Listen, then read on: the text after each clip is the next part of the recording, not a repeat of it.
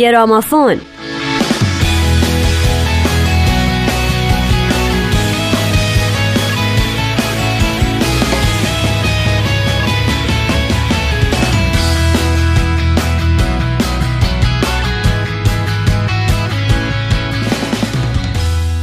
دوستان سلام. اینجا رادیو پیام دوسته و شما به گرامافون گوش میدین. به گرامافون خوش اومدین.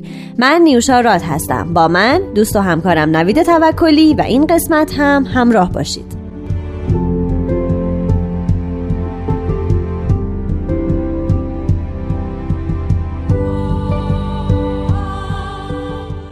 امروز براتون از یه بند پر سر و صدا میگیم.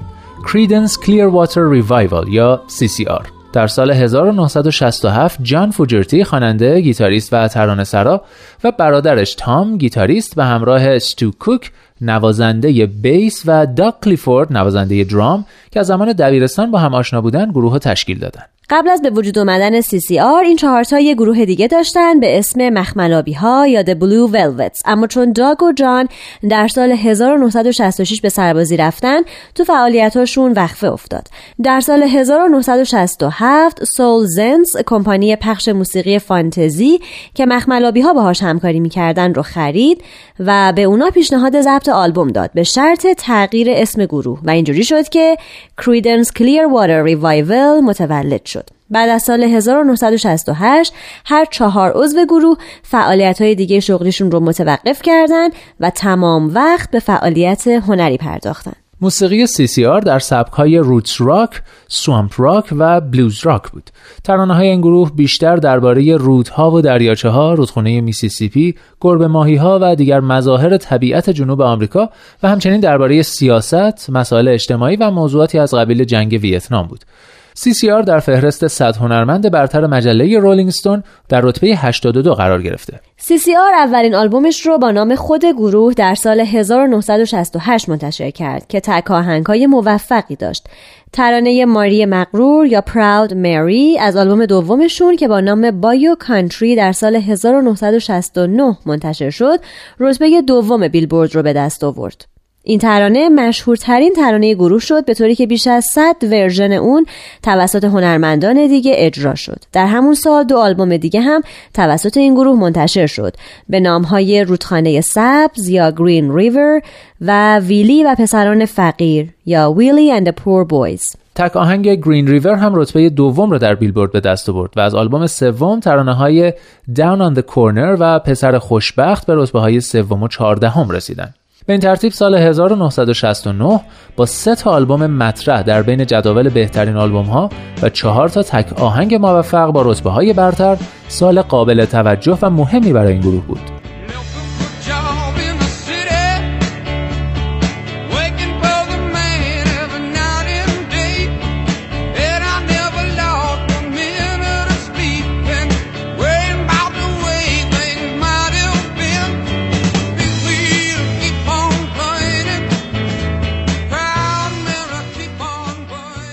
در آوریل 1970 CCR اولین تور اروپایی خودش رو برگزار کرد و پس از بازگشت به سان فرانسیسکو آلبوم پنجم خودش به نام کارخانه کازمو یا Cosmo's Factory رو منتشر کرد. تک های گروه مسافر یا Travelin' Band و Up Around the Bend جزو ده ترانه برتر قرار گرفتند. خود آلبوم هم پرفروشترین آلبوم گروه شد و تونست رتبه یک رو در بیلبورد 200 آلبوم برتر به دست بیاره. آلبوم بعدی گروه با نام آونگ در دسامبر سال 1970 منتشر شد و باز هم فروش بالایی داشت. ترانه تا به حال باران را دیده ای یا Have You Ever Seen the Rain یکی از مشهورترین و پرفروشترین ترانه های این گروه در همین آلبوم قرار داره. جان فوجرتی در مورد این ترانه گفته که عامل سرودن اون بعضی تنش به وجود اومده در گروه CCR بوده. علت این تنش ها تا حدی مربوط به رفتار جان بود که کنترل کامل گروه رو چه از نظر هنری و چه از نظر کاری به دست گرفته بود. و این مسئله باعث ایجاد دلخوری و ناراحتی برای برادرش و سه عضو دیگه گروه شده بود. به خاطر همین بعد از انتشار آلبوم ششم یعنی آونگ برادر بزرگتر تام فوجرتی در اواخر سال 1970 از گروه کناره گرفت و دیگر اعضای گروه سه نفره کارشون رو ادامه دادن و با وجود موفقیت در کار روابط بینشون همچنان تیره و تار بود. اونا آخرین آلبومشون رو تحت نام ماردیگراد در آوریل سال 1972 منتشر کردند که با وجود دریافت رتبه های عالی در جداول مورد انتقاد منتقدین موسیقی قرار گرفت و از سوی رولینگ ستون بدترین آلبوم از یک گروه راک بزرگ خونده شد. CCR در سال 1972 در حالی که در چهار سال اخیر فعالیتاش بسیار موفق بود با اوقات تلخی از هم جدا شدند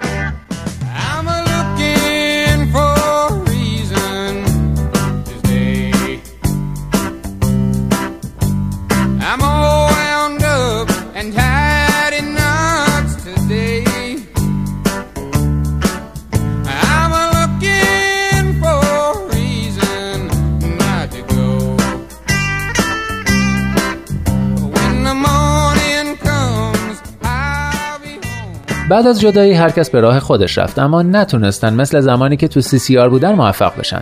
تام به تنهایی کار کرد. یا کلیفورد و استو کوک هم با هم چند تا آلبوم منتشر کردن و در سال 1995 هم شکل جدیدی از CCR رو تشکیل دادن به نام Creedence Clearwater Revisited.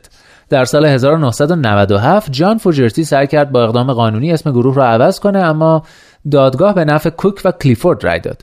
خود جان هم چند تا آلبوم منتشر کرد که کیفیت لازم رو نداشت و حتی یکی از آلبوم هاش رو به توصیه تهیه کنندش اصلا منتشر نکرد و خود جان هم سالها بعد از کمپانی خواست که اصل آلبوم رو معدوم کنه.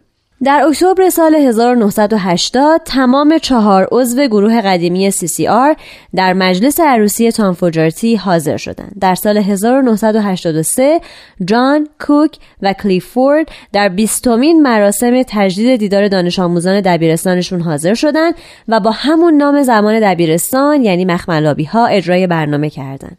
در دهه 80 و 90 به خاطر مسائل حقوقی و شکایت هایی که بین خودشون و همینطور با کمپانی های طرف قراردادشون مطرح شده بود دشمنی و کینه بین اعضای گروه بیشتر و بیشتر شد. در سال 1993 سه سال بعد از مرگ تام فوجرتی زمانی که CCR برای عضویت در تالار مشاهیر راک رول معرفی شد جان فوجرتی از حضور در روی صحنه به همراه کوک و کلیفورد امتناع کرد. همسر تام خاکستر تام رو با خودش به مراسم آورده بود در حالی که انتظار داشت اعضای گروه با هم آشتی کنند اتفاقی که هرگز نیفتاد.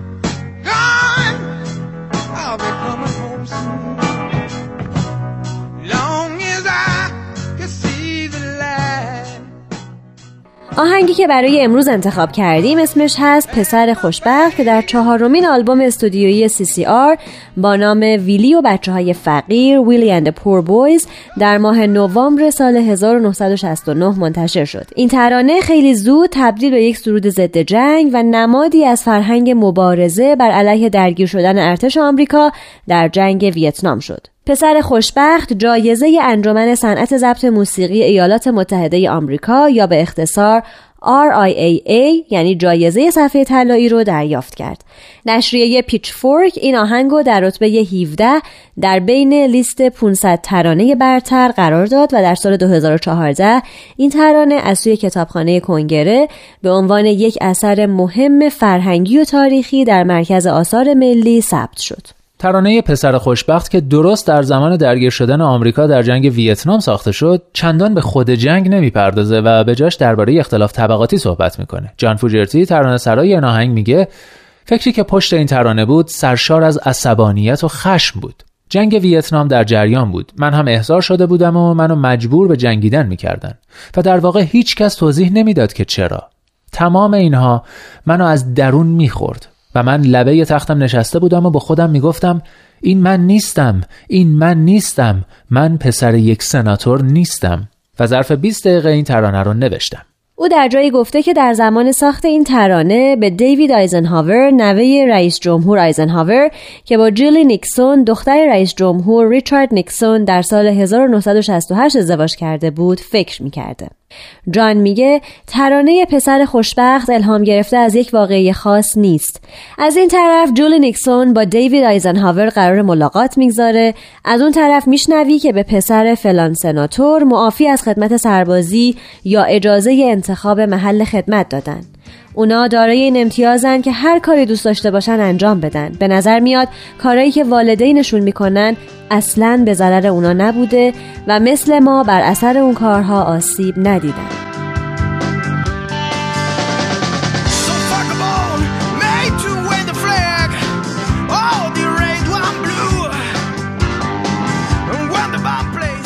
بعضی ها زایده شدند که پرچم را تکان دهند. پرچم های قرمز، سفید و آبی را.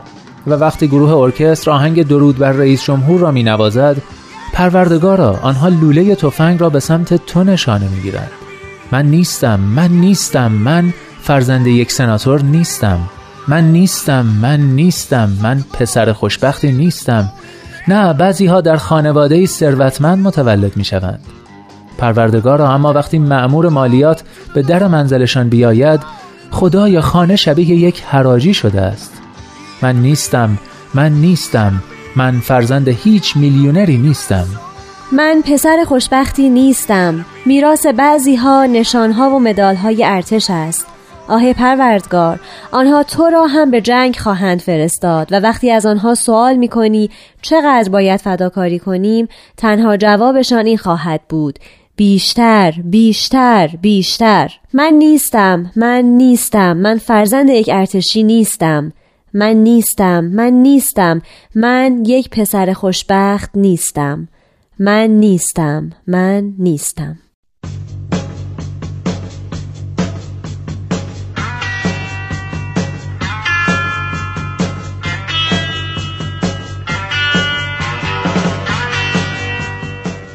تا هفته آینده خدا نگهدار.